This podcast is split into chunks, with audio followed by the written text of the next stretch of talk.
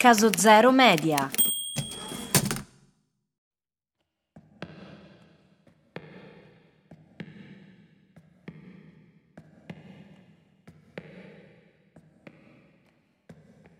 Settembre, anno domini 1303. Il condottiero italiano Ruggero da Fiore varca gli sfarzosi ingressi del Palazzo Imperiale di Costantinopoli. L'imperatore Andronico II Paleologo lo accoglie con un discorso pronunciato nell'antica lingua degli dei, che riecheggia fra le mura di pietra cosparse di scintillante oro e blu di lapislazzuli. Il nuovo Granduca è finalmente giunto.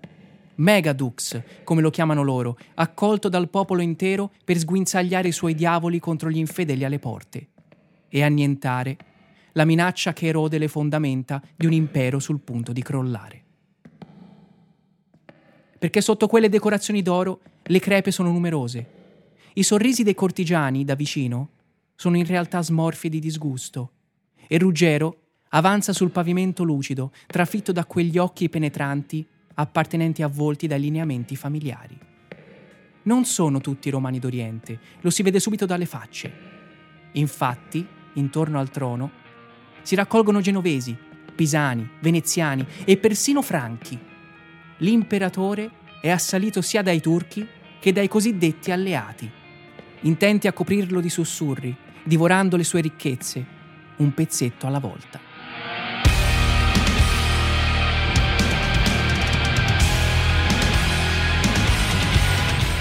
Caso Zero Media presenta Sangue e Metallo, un podcast di Lorenzo Manara.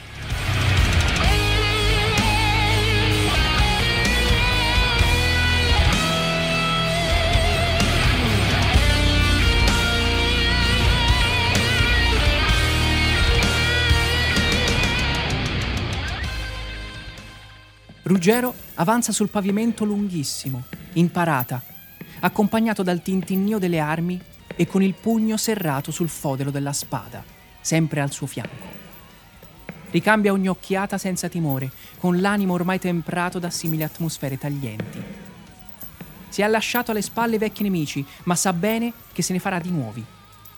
Perché sono le regole della partita e lo saranno sempre, finché si rimane in gioco.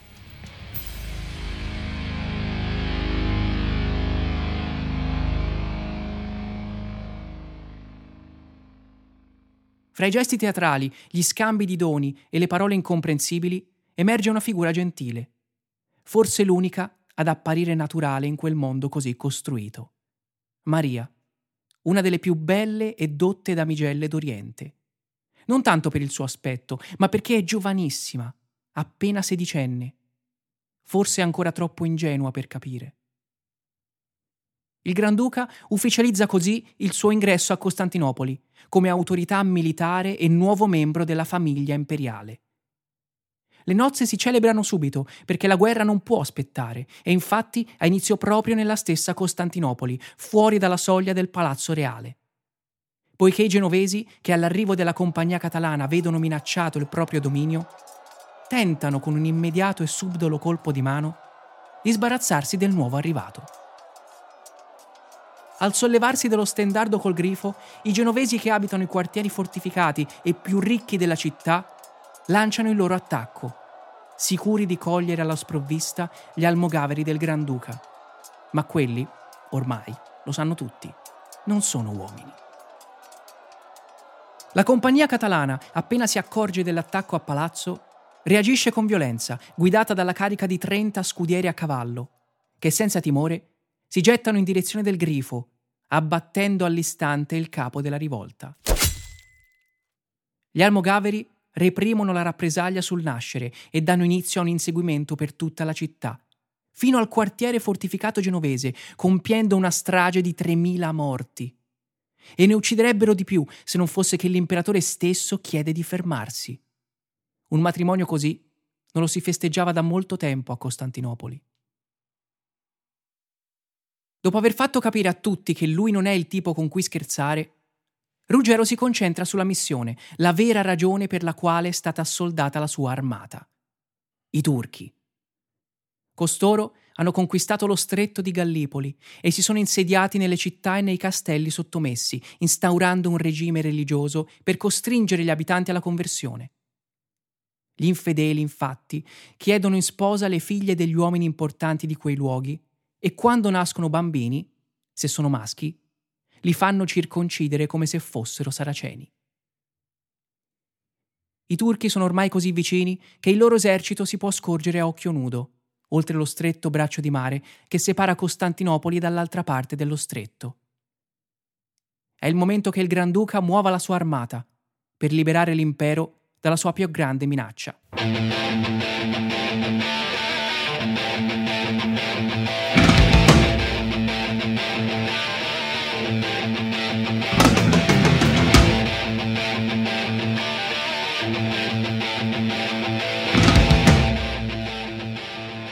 Di salpare, Ruggero si assicura il controllo dell'intera flotta imperiale, per tenere a bada i genovesi che potrebbero tentare un nuovo attacco laddove sono davvero imbattibili, il mare.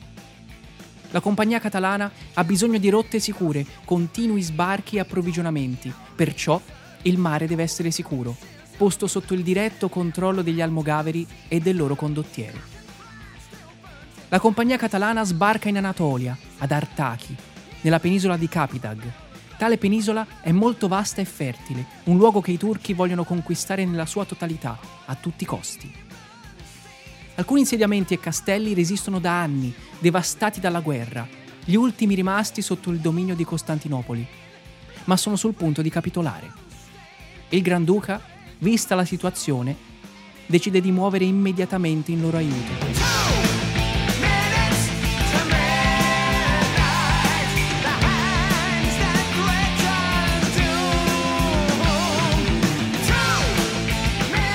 Innalza il suo stendardo e quello dell'imperatore, le armi del signore d'Aragona e di Spagna e la bandiera del regno di Sicilia di Federico III. Tutti gli stemmi che raccontano la sua storia e quella dei suoi uomini, venuti dall'altro capo del mare per la gloria e l'oro. I diavoli almogaveri si muovono contro i turchi dove sono accampati con le loro mogli e i bambini e li attaccano senza pietà. Prima li decimano con il lancio di giavellotti, poi li travolgono con i cavalieri e i fanti, tutti assieme. I turchi combattono bene, senza darsi per vinti e senza fuggire, poiché ci sono le mogli e i figli con loro. Perciò, a fine giornata, muoiono tutti. 3.000 cavalieri e 2.000 fanti ricoprono il terreno polveroso, immobili. Un vero massacro. All'ottavo giorno dopo la partenza da Costantinopoli, la compagnia catalana ha già compiuto il primo sterminio e liberato un'intera regione dell'Anatolia. La notizia giunge al Palazzo Imperiale e una gran festa viene celebrata in onore del condottiero italiano e dei suoi diavoli d'inferno.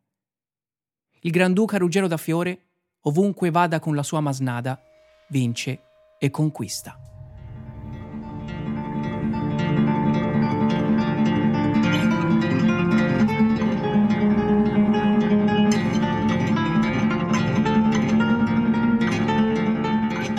Laddove però viene fatta la felicità di alcuni, un simile successo attira le invidie e le malevolenze di altri, fra i quali lo stesso figlio dell'imperatore, Michele. Michele IX Paleologo, adirato con Ruggero, poiché quest'ultimo ha ottenuto un successo schiacciante e immediato nella regione in cui lui ha sempre fallito, più di una volta. Michele era già stato ad Artachi e aveva combattuto i turchi per cercare di liberare la penisola, ma era stato sconfitto in maniera disonorevole, perdendo cavalieri, insegne e montagne di denaro. Adesso tali sconfitte appaiono ancora più imbarazzanti, considerata la facilità con cui il Granduca ha liberato quelle terre in una manciata di giorni. Di fatto, Michele preferirebbe perdere l'intero impero piuttosto che essere umiliato in questo modo un malessere così profondo che alimenta un odio lacerante per Ruggero, tale da offuscare la mente e permettere atti che nessuno mai potrebbe immaginare.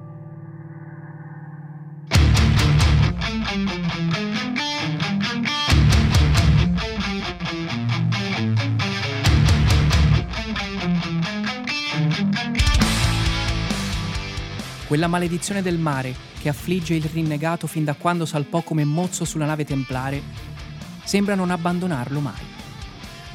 Ancora una volta, Ruggero si trova le membra stritolate dagli artigli del maligno, il quale non vede l'ora di gettarlo nel baratro al termine di una gloriosa ascesa, sempre più ripida e pericolosa.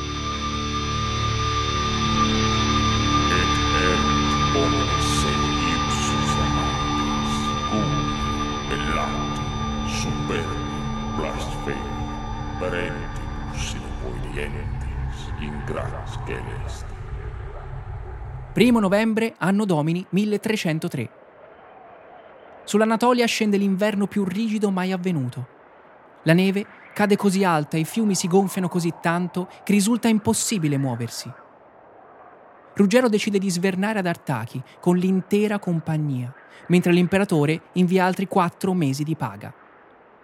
Nonostante l'oro di Costantinopoli, però, al termine della stagione fredda, il Granduca è costretto a radunare gli almogaveri, con i cavalieri, gli scudieri e i marinai, per visionare il rendiconto delle spese. Un debito stratosferico contratto con la popolazione locale. Quei diavoli si sono dati alla pazza gioia, mangiando e bevendo senza alcun ritegno, consumando tre o quattro volte di più del fabbisogno necessario, con il solito contorno di risse, violenze e morti ammazzati. La masnada è grande, piena di sanguinari che non sanno star fermi e devono sempre menare le mani. Ruggero lo sa bene. Per questo, una volta raccolte le spese di ciascun soldato, decide di bruciarle in una gigantesca pira. Perché ciò che hanno mangiato e bevuto questa volta lo offre lui stesso. I soldati si gettano attorno a lui a baciargli le mani, perché è il regalo più bello che un signore abbia mai fatto ai suoi vassalli. E la fedeltà nei suoi confronti cresce a dismisura. Il debito che il tesoriere della compagnia catalana si trova a saldare con la popolazione locale ammonta a un totale di 6 milioni d'argento. Una generosità frutto di nobili intenti, ma non fine a se stessa.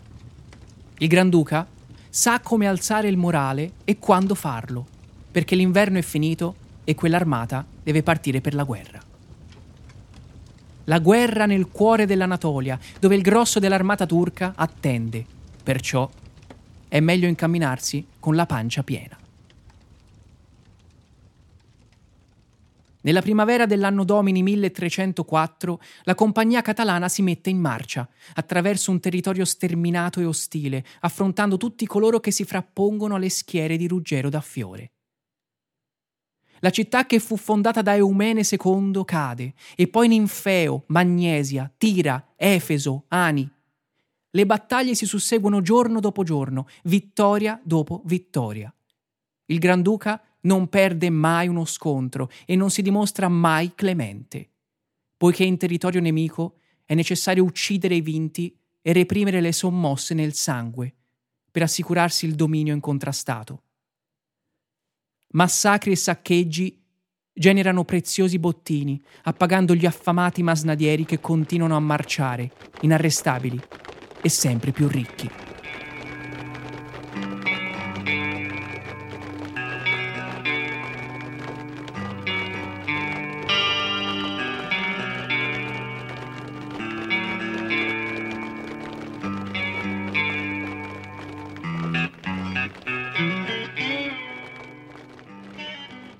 Finché il 15 agosto le armate turche non si uniscono finalmente in un grandioso esercito. 10.000 cavalieri e 20.000 fanti, per un totale di 30.000 uomini. All'alba del giorno di Santa Maria si schierano a guardia della Porta di Ferro, un passo di montagna che divide l'Anatolia dall'Armenia. 30.000 turchi ordinati in schiere da battaglia contro la sola compagnia catalana la quale conta meno della metà degli uomini ed è unicamente composta da mercenari. I mercenari di Ruggero da Fiore, il condottiero italiano, ormai diventato così potente da essere in grado di affrontare da solo interi imperi. E infatti, all'alba del giorno di Santa Maria dell'anno 1304, gli almogaveri cantano, perché sono pronti ad accogliere il nemico con grande gioia e allegria.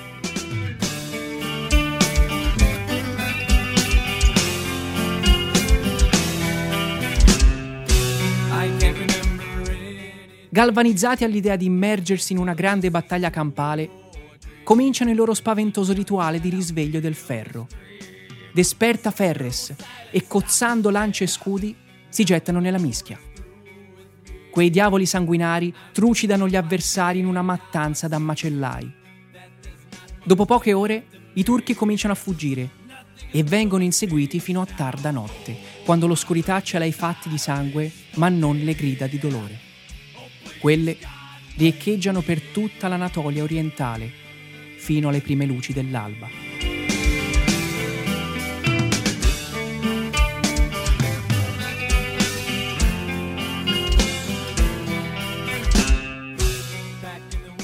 Quel giorno cadono più di 18.000 turchi, 6.000 cavalieri e 12.000 fanti.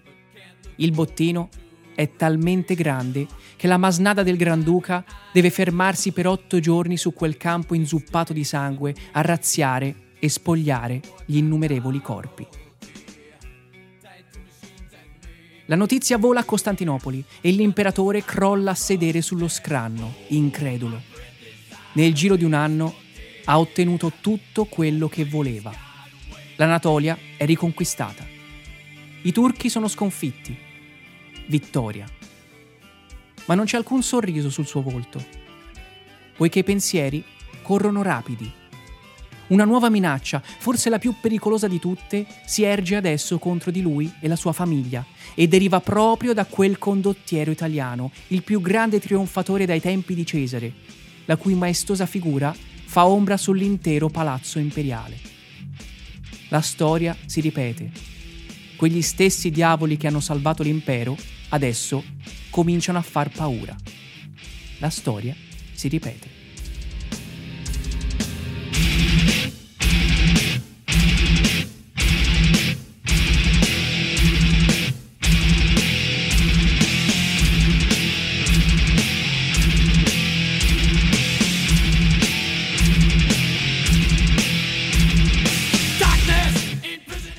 Avete appena ascoltato Sangue e Metallo. Voce e testi Lorenzo Manara. Audio Andrea Casagni. Prodotto da Caso Zero Media.